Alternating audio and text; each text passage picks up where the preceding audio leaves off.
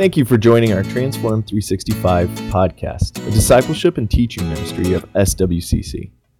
We pray this teaching helps you to grow in your journey with Christ. We have some great resources available for you on transformed365.com webpage.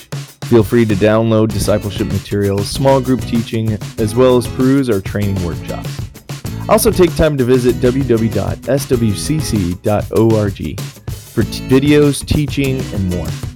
We thank you for listening and your support, and we would love to hear from you. So use our contact page and drop us a line. Now, for our podcast teaching. How many of you are weighed down by life? I knew I know in a room this size, right? Probably have 120 people in here or something. I know in a room this size there are some that have debt they can't handle. Maybe medical bills. Maybe house payment. Could be poor choices with credit. There are some in this room right now that are weighed down by sin. They have an addiction or a lust problem. They lie or cheat. But they have not been successful in breaking a lifetime of bad habits. In a room this size, for sure, there are some, or even many, that they're just waiting for a breakthrough spiritually. They want a spiritual answer to what is next. The anxiety of what happens now is just eating at you and you can barely stand it, right? And I know that those, and maybe for others, you're crying out.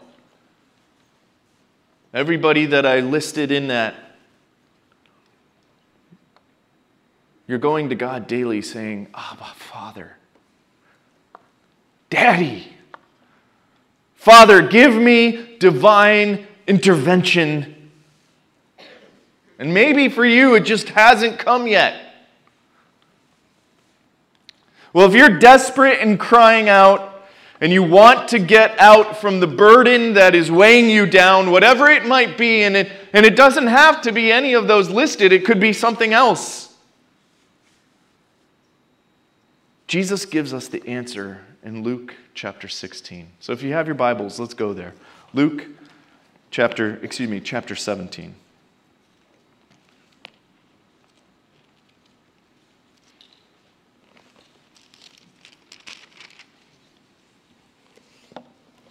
In Luke chapter 17, I'm going to tell you it may not be the answer that you want. It might not be exactly what you want to hear, and it might not be what I want to hear, but I'm going to preach it to you just as the Lord tells us to speak His word in truth. It might not be exactly what you want to hear to the answer to your problem that's burdening you, the, the sin that's weighing you down, the answer that you want to hear from the Lord either. But Jesus says if you want heaven to move on behalf of your problem, you need to stop looking at the problem and start looking at your God. Amen? Let's look at verses 1 through 4. Luke chapter 17. He said to his disciples, It is inevitable that stumbling blocks come. But woe to him through whom they come. It would be better for him if a millstone were hung around his neck and he were thrown into the sea than that he would become the cause of one of these little ones to stumble. Be on the, your guard. If your brother sins, rebuke him. And if he repents, forgive him.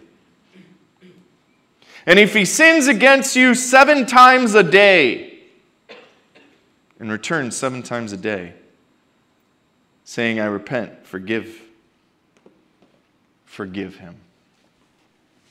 Our passage starts off with the conversation about sin. Do you guys see that taking place here? It's a conversation about sin and bondage. It's a, it's a conversation over a person, really. Jesus said right off the bat in verse 1 stumbling blocks will come. I want you to see that in verse 1, what does it say as a promise to you guys? Because God's word is full of promises. It says what? Stumbling blocks will come. You guys are going to deal with issues in life. Your, your, your, your fortitude will be tried. Your faith will be put to the test, and not by God, but by the one that John chapter 10, Jesus calls the thief that wants to kill, steal, and destroy. Satan hates you. And so he's going to try you in whatever angle, whatever area of your life that he can. So stumbling blocks will come, and they'll be in the shape and figure of a person, maybe even somebody sitting to you right now. Could be a family member, it could be somebody from church, it could be a friend, it could be a loved one, it could be a coworker. It could be a thing. It could be alcohol. It could be sex, drugs, whatever it might be. Stumbling blocks will come. The word is scandalon, where we get our word scandal in the English. And it means traps or snares. Jesus is saying that traps will come in your life. You will fall. You will fail and make mistakes. And what he's telling us is how to handle the get back up part. Verse 3 If your brother misses the mark or the standard that's being set by you of being a family member with you, he says, Tell him, rebuke him. Go up to your brother in Christ that is sinning against you, that has missed the mark against you. You go up to them and say, You are treating me wrong. You correct him. And Jesus says, if that person asks forgiveness, if that person says, you know what, you're right, I need to change, forgive me, Jesus says, you need to forgive him right then. And if that brother does it again, forgive him. If that brother does it again, forgive him. If that brother does it again, forgive him. If that brother does it seven times, forgive him seven times. In another passage, it says, if that brother sins against you 490 times, you better not be keeping a tally. You forgive him. Why? Because that's what it means to be part of the family of God. It's forgiveness. It's the same forgiveness that we experience in Christ. It's that same forgiveness that every time we step into sin, Jesus says, I love you, child, get up. Now you can imagine this scene, right? Jesus has just told his disciples that I want you to forgive people that are acting a fool. Right? You ever had your kid act up and you give them the evil eye, right? Because they're doing it when you're in public. Kids never like to act up when you're at home, right? Why? Because they know the, the they know the what's to take place, right? They know that you guys have the, the chancleta ready to go at a moment's notice, right? The boomerang chancleta. I still have no clue how my mom was able to do that. But they know. So, what do they do? They wait until you are interacting with other civilized people. And then they come up to you and they start acting up. Jesus just told us how to act with family. Jesus says, You will fall and you'll fail to temptation. People will attack you and, and wrong you, and not just people, your brothers and sisters in Christ. And it may be repeated in the same day, and it might be repeated over and over. And, and you need to go and keep on forgiving them because forgiveness is in the forefront of those who follow Jesus. And the disciples have probably just felt overwhelmed, right? Because even saying that, I could see some of you guys getting on edge, right? It's like, forgive? I hate that guy, right? Hopefully you weren't pointing at me. But you're thinking in your heart, forgive? Jesus, that person wronged me. Forgive? I can't forgive that person. I can't forgive them. And listen, I realize people hurt us, don't they? People do vile things, they speak vile things. Jesus is telling us, I want you to dig deep.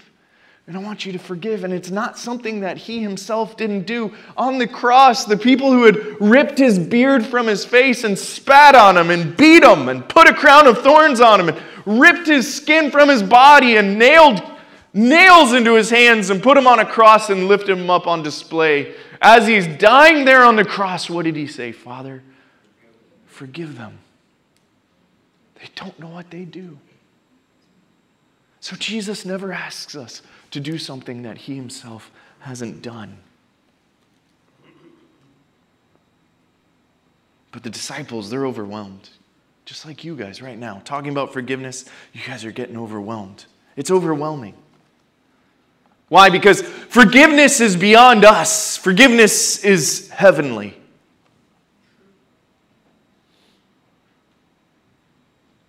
And, and they're hearing how they're going to fall to temptation and that they're going to sin and, and they're going to mess up against God and, and they're going to make God mad at them and, and they're going to make people mad at them. And they're just saying in their head, they're reeling just like you might be right now, like, oh, this is, this is too much.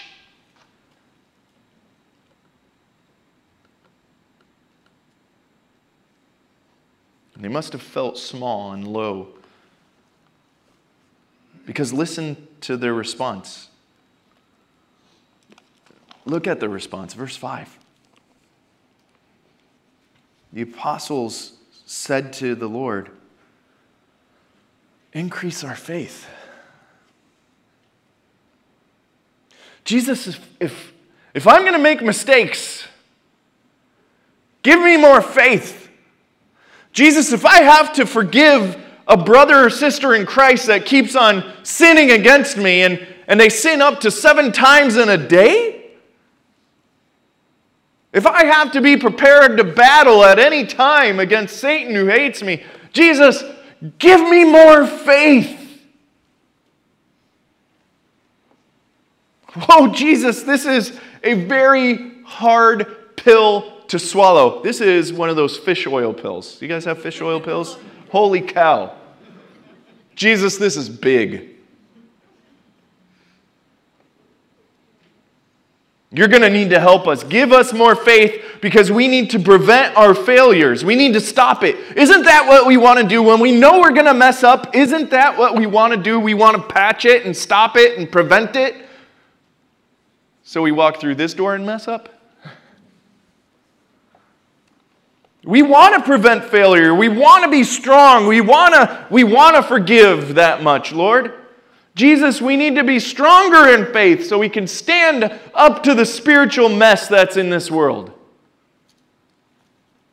And if you create a spiritual mess in your family, we want to we want to take care of that, Lord. We want to be strong for our families. We want to be strong for our spiritual family. And it makes sense, right? Doesn't it make sense what they say? Lord, if we got to be prepared for this, give us more of that. Give me more faith, Lord.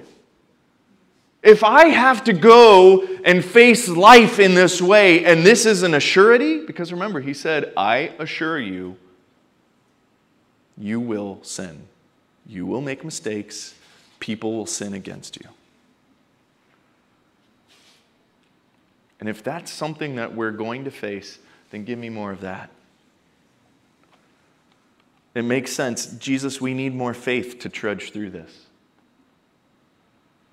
But listen to what Jesus answers his disciples in verse 6 down to 10.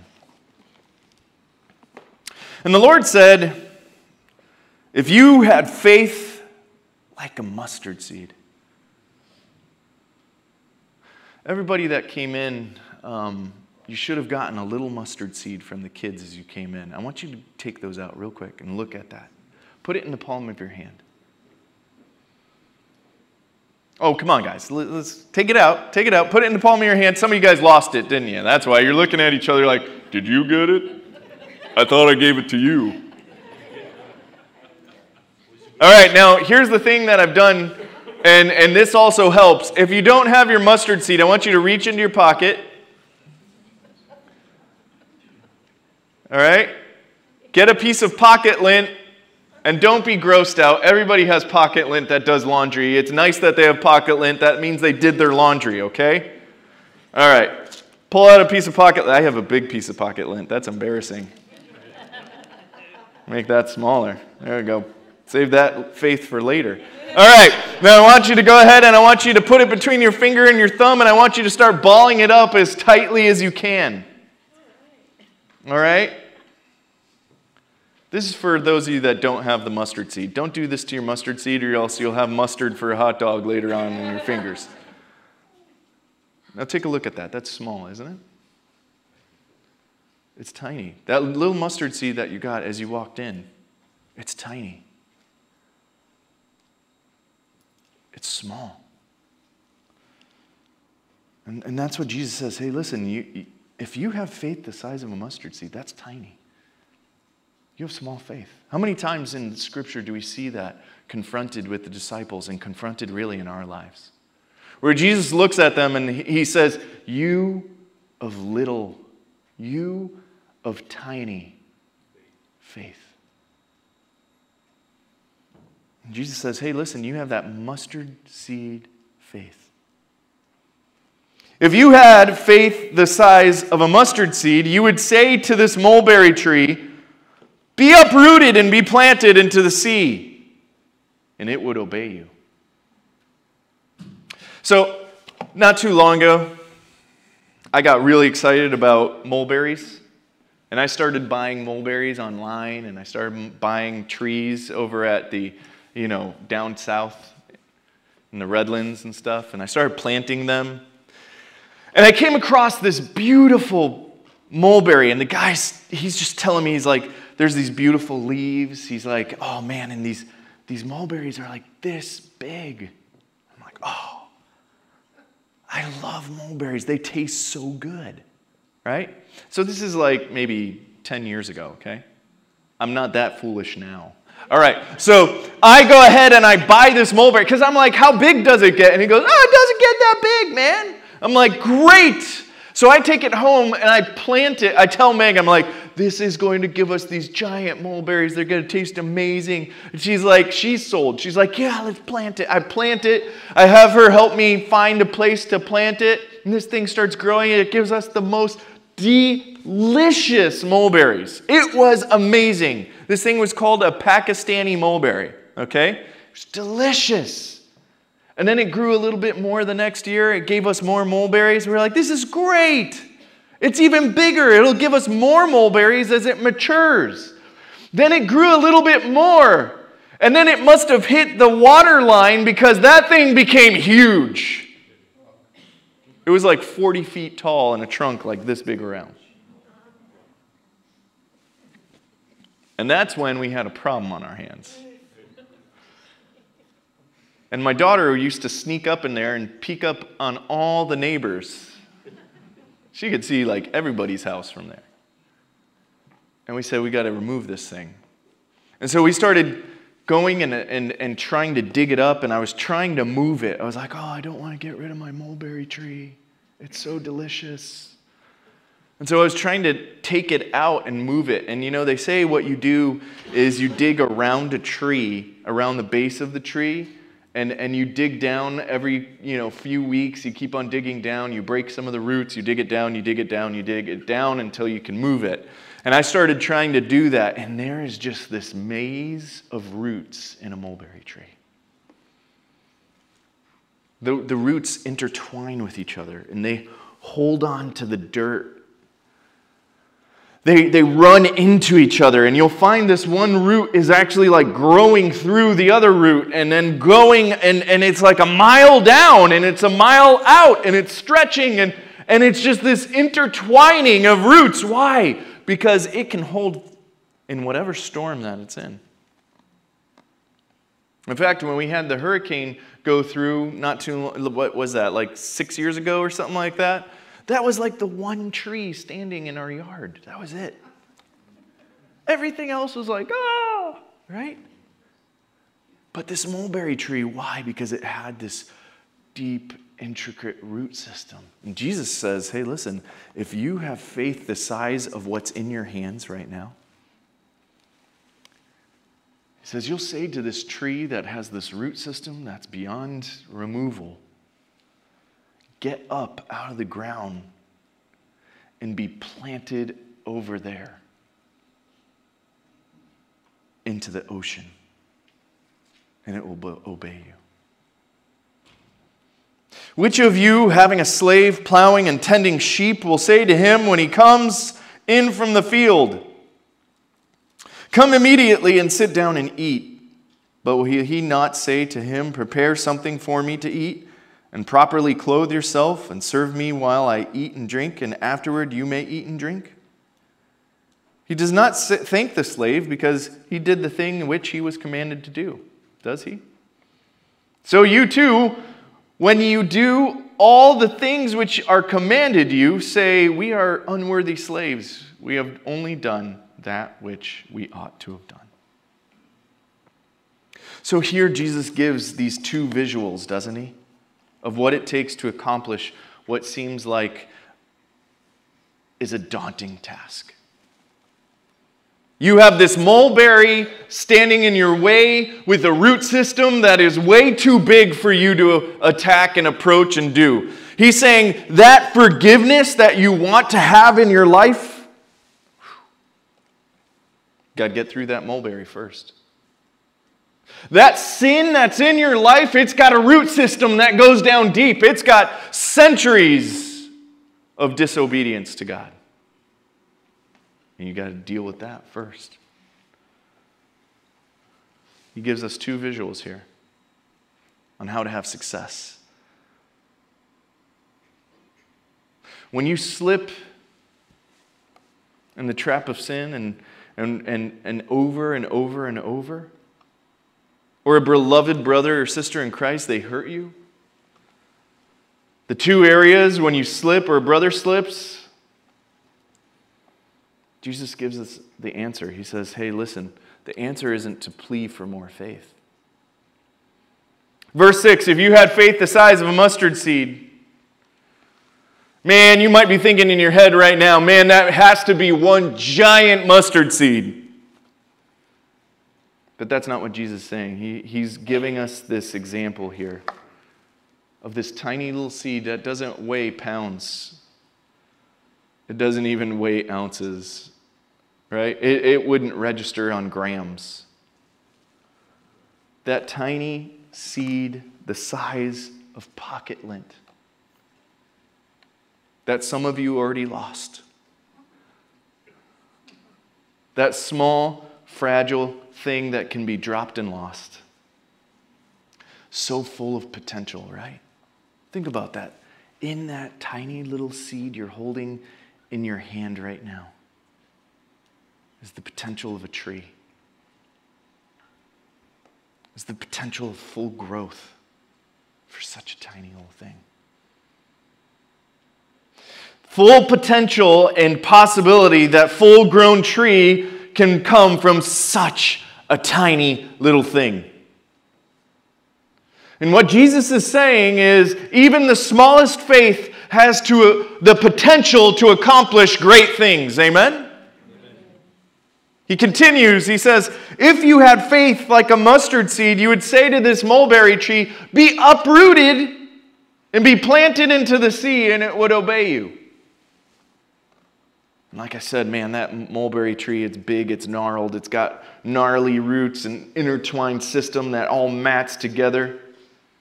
Once you plant a mulberry tree, man, if it's a mulberry tree, you're not replanting it. We ended up having to cut that thing down.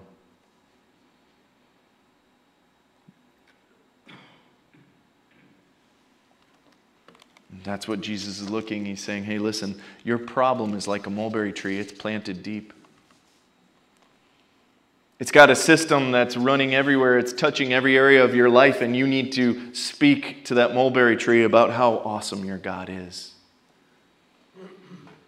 So we have this old tree in our life, large root system, and Jesus is saying, just like that, you're dealing with, it's all tangled itself all through your life. It's in your marriage. It's in your work, it's in your friendships. Whatever you've been struggling with, it may be old, but you're facing it all through maybe your childhood, your teenage years, and now you got this giant mulberry tree in your life that you have to deal with.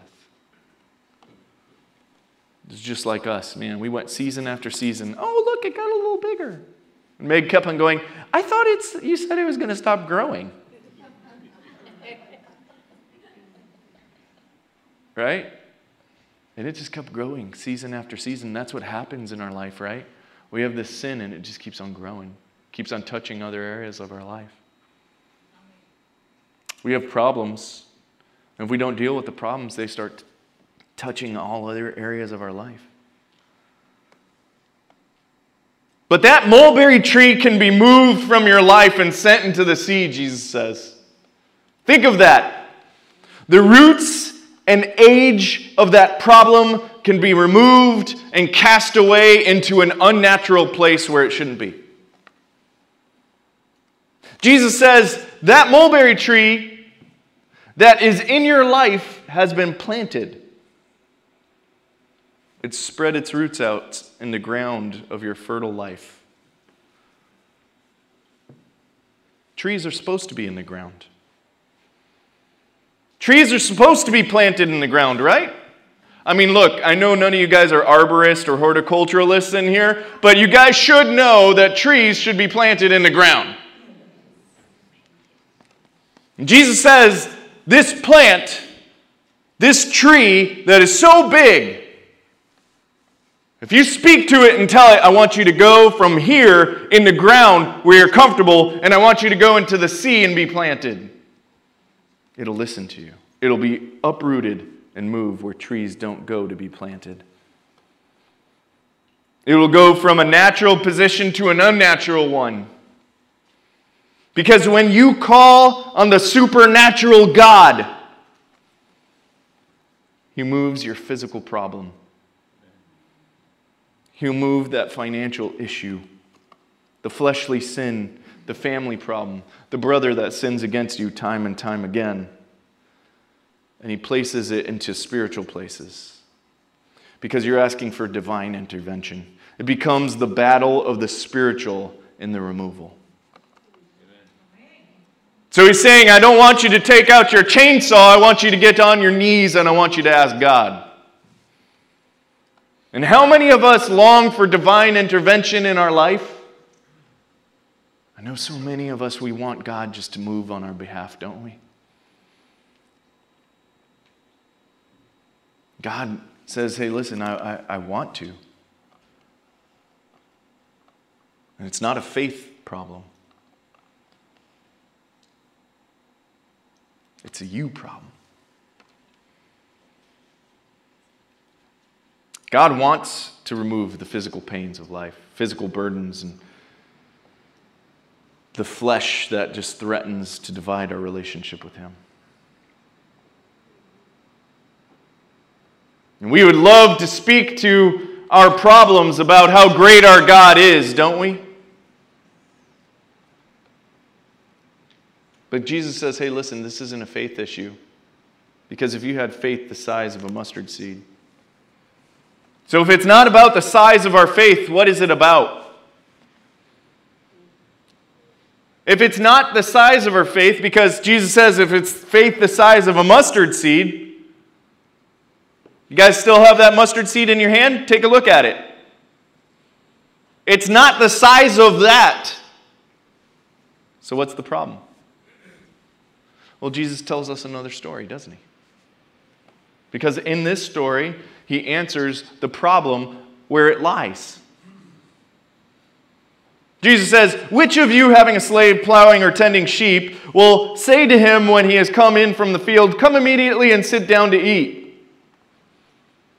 But will you not say to him, so he's saying, No, you, you, you don't really do that. If you have a servant that's been working, you look at them and you say, Hey, I'm hungry. Go ahead and come inside, wash up, wash those dirty hands, and make me some lunch, and then go make yourself some lunch, right? That's what Jesus says. You see, this, this passage ties directly into the physical problem that's being dealt with in a spiritual way. The idea of the story of the slave or the servant, by the way, it's servant. We interpret it as slave. It's not slave as in we own this person, it's servant. The story of this servant, if if being busy is being obedient, then we need to be obedient to move the mulberry trees that are in our life. That's what Jesus is saying. It's our obedience to his word that moves the sin in our life. You see, a lot of times we read the Bible and we're like, God, it says I shouldn't do this. Oh my goodness. And you go right to it.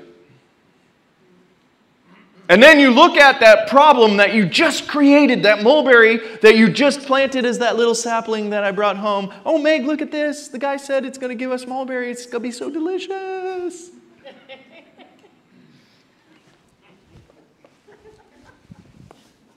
Right? And we plant it. Maybe we put some mulch around it, hold in the moisture, put up some stones so the dog doesn't trample it, right? And we just planted that sin in our life.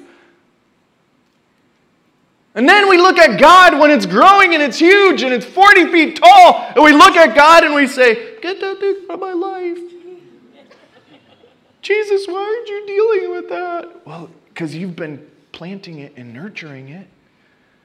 You've been watering it every other day.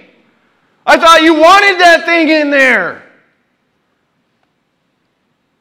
And Jesus is saying right here listen, it's your obedience. It's your obedience to me that's going to pull those mulberries out of your life. Because if you had faith the size of a mustard seed, you could tell that sin in your life, get out of my life because you're already obedient to my word. Amen? Your faith can be small if you have big application. That's what Jesus is letting us know.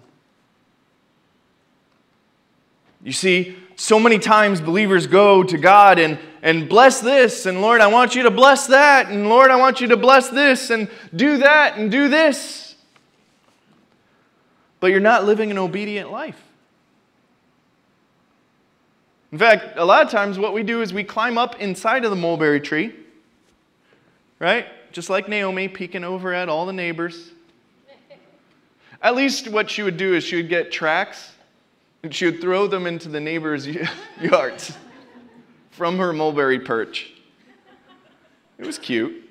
But that's what we do, right? We get up into that mulberry tree, we climb it, right? We make a tree fort inside of it.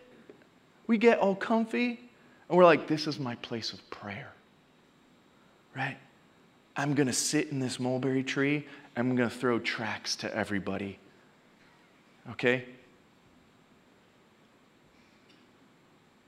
Meaning we start enjoying our sin and we start telling people from our place of sin about Jesus. And listen, I, I was in that boat when I was young. I would get together with buddies and do stuff that I shouldn't be doing. And I'd be like, hey, man, let me tell you about Jesus now. and they were like, serious, man? Are you serious? You're worse than me. And I'm like, yeah, but let me tell you about Jesus. He loves you. I was, I was climbing the mulberry tree and trying to evangelize. And Jesus is saying, hey, listen, if you were already obedient, that thing wouldn't be rooting into your life, touching all areas of your life. And then you could look at it in faith, knowing that I'm going to take care of it. Why? Because our strength comes from the Word of God. But not just knowing the Word of God, not just reading the Word of God, because you know what? There's plenty of meetings that are out there. In fact, we have tons of meetings here, don't we? Raise your hand if you're in one of our meetings. If you go to one of the Bible studies, raise your hand. Raise your hand. Come on, don't be shy, guys. You're getting all nervous. Oh, he's going to tell me to do something right now. I might. That's true.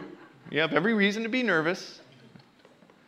Raise your hand if you go to one of the Bible studies, Sunday school classes, if if you go on Wednesday and you're part of that, or, or if you're in the women's study or in the general study with John, okay, so there's quite a few people. Good, good. But you know what we love to do? I'm going to show you guys what we love to do. Christians are so amazing at doing this. It's like, okay. Today we're going to study about being obedient to God. This is so amazing. This blessed my life, and this is what I got out of it. And now we're going to do another study about being obedient to God. And we're going to study that. Oh my goodness, and this is so amazing. I could quote you the verses on this, but when it comes to living it, we stop. You see, what God wants us to do is take what we're studying and apply it to our lives, because then it's going to be useless to us. It's going to be useless to us if we do not apply it to our lives. You know what application is to study?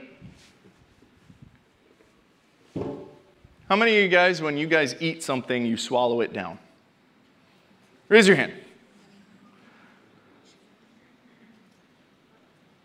Okay, well, there's some people here that are obviously lying. I'm not going to point it out. No, we always swallow it down, right? Okay, so your study time is you taking a big bite out of God's Word. And you applying it to your life is the swallowing it down for digestion. God wants you to start living His Word. You know, it's sad how many times we get up here and we have to beg people to serve in ministries. Right now, by the way, we have like 20 kids in cubbies or something like that. We have one person, one person working with those kids in Awana. She's overwhelmed, but she does it. It's the same person, it's Geo. I'm going to put her on the spotlight. She, she's here day in, day out. She stays late hours. She works hard. And I know you guys work hard. But you know what she's doing? She's applying what she's studying because she wants to love those kids. And I know so many of you do that too. And that's what Jesus is telling us here. He's like, hey, listen, I want you to read my word. I want you to apply my word. And then you know what? That mulberry tree is not going to be touching all areas of your life. Because your strength comes from his word. Your strength comes not from your words. You know, I love there's this illustration in, in the book of Acts where there's this, these guys, the son, the, uh, the oh, I'm trying to remember their names, but the sons of Sceva. The sons of Sceva, they were coming up to demons and they're trying to cast out a demon that was in this, this person and this guy. And so the, the sons of Sceva, they come up and they're like, We saw Paul do this. Let's go ahead and do it ourselves. So they come up to this demon possessed man and they're like, Be out of this man in the name of Paul's God. And the demon looks at them and says, Well, we've heard of Paul, we've heard of Jesus we don't know you.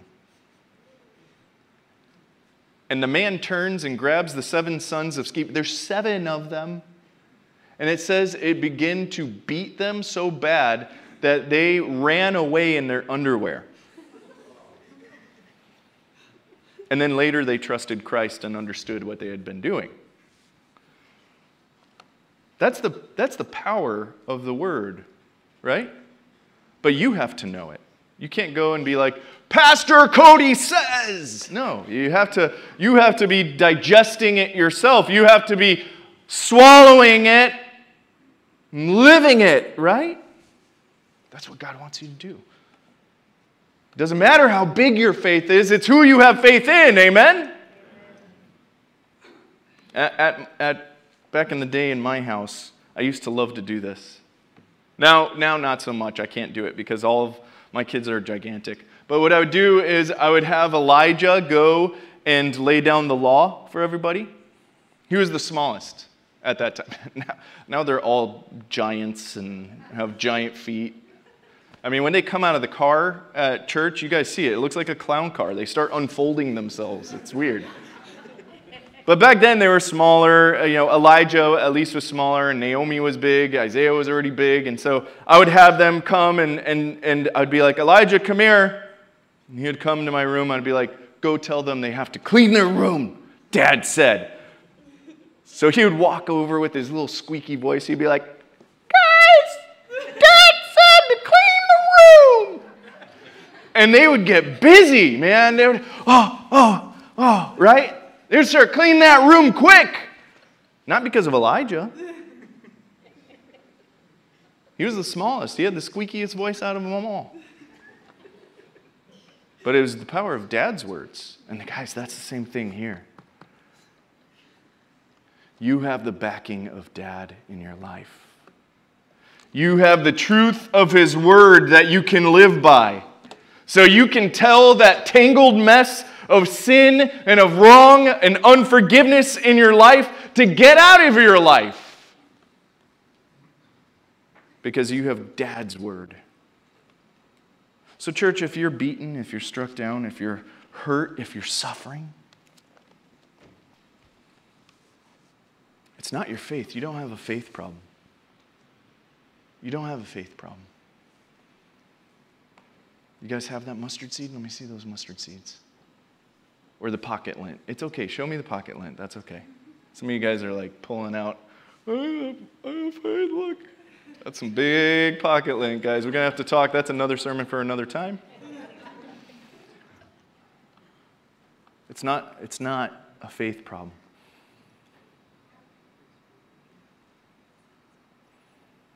It might be an obedience problem. It might be an application problem. The one with authority to move the mulberry trees in your life is Jesus. What you need to do is start talking to Him and living obedient to His word. Not for salvation, but for your struggles in life. Amen? I want to end with a challenge for you guys this week. I want to end with a challenge that I hope every one of you guys take. I want to challenge you guys to stretch in three ways this year. Three ways. The Lord has a way of orchestrating things in our life, doesn't He? I love the way God just starts intertwining things. Just like you guys, you know, you, you wake up and you go and you do a devotion. You get in the car, maybe you put on like K Love or something like that, and you guys are listening, and, and like the same theme starts playing throughout the day. It's weird, right? Isn't it neat? And by the way, some of you guys come up to me and you'll be like, Pastor Cody, your sermon spoke right to me. Did my wife talk to you? Right? No, just to let you know, your wives don't talk to me, your husbands don't talk to me. I don't know what's going on in your life, okay? The Holy Spirit does, though. And so there's always like this, this hint of, of, of resonance in devotions and in music and things like that. And faith has been ours, faith has been mine through the summer, the past few weeks, the past few months, the theme faith was chosen by the worship team and, and I. Um, almost immediately after Passion Night, we, we had a meeting, me, Dylan, and, and Lucci and Nick. And yes, Nick didn't talk, it was Lucci doing the talking. Nick doesn't talk, he sings. He makes a joyous noise. No, I've heard Nick's voice outside of singing. But we almost immediately after we were talking, there's a couple different themes that we'd come up with, but, but we, we settled with this idea of faith. And then a few months go by, we get into the summer, and Katie's like, I'm really struggling to find a theme for the school this year. And she's like, But I'm going on vacation. I'm going to be listening. I get I, we're renting a car and I get satellite radio and I rent a car, so I'm going to listen to all the different Christian radio stations and I'm going to hear and see what they have and, and listen to sermons, just see what ends up happening. And she comes back, she's like, Pastor Cody, I figured it out. We're doing Second Corinthians 5, verse 7. Because we walk by faith and not by sight. Faith. And then on my 21st wedding anniversary, anniversary on August 17th this past year, me and Meg, we were, we were sitting down, we were reading, and, and, and we just were spending time together. We like to do morning devotions, and everybody's around. And she opens up. We, we read this every once in a while, which is um, Streams in the Desert. It's an amazing devotional book. And so she opened up to page 314 in the book, which is August 17th. Which is amazing because usually it's funny. We'll just open up and we'll read whatever, but we actually read the day. And it says this, and I'm not making this up, guys. You have to believe me on this. Acts 27 25. I have faith in God that it will happen just as He told me. A number of years ago, I went into to America with a steam captain who was a very devoted Christian. When we were off the coast of Newfoundland, he said to me, the last time I sailed here, which was five weeks ago, something happened to me that revolutionized my entire Christian life. I had been on the bridge for 24 straight hours with a man named George Mueller of Bristol, England, who was a passenger on board. And he came to me and said, Captain, I need to tell you that I must be in Quebec on Saturday afternoon. Looking at him, I said, That is impossible. Very well, Mueller responded. If your ship cannot take me, God will find some other way, for I have neither never missed an engagement in 57 years. Let's go down to the chart room to pray. I looked at this man of God and thought to myself, what a lunatic. What luna, lun, uh, lunatic asylum did he escape from? I had never encountered someone like this. Mr. Mueller, I said, do you realize how dense this fog is? No, he replied. My eye is not on the dense fog, but on the living God who controls every circumstance of my life. He knelt down and prayed one of the most simple prayers I've ever heard. And when he had finished, I started to pray but he put his hand on my shoulder and he told me, Don't pray. He said, First, you do not believe God will answer. And second, I already believe he has. Consequently, there is no need whatsoever for you to pray about it. As I looked at him, he said, Captain, I have known my Lord for 57 years, and there has never been even a day, a single day, that I have failed to get an audience before the king. Get up, captain, and open the door, and you'll see that the fog is gone. I got up, and indeed the fog was gone. And on Saturday afternoon, George Mueller was in Quebec for his meeting.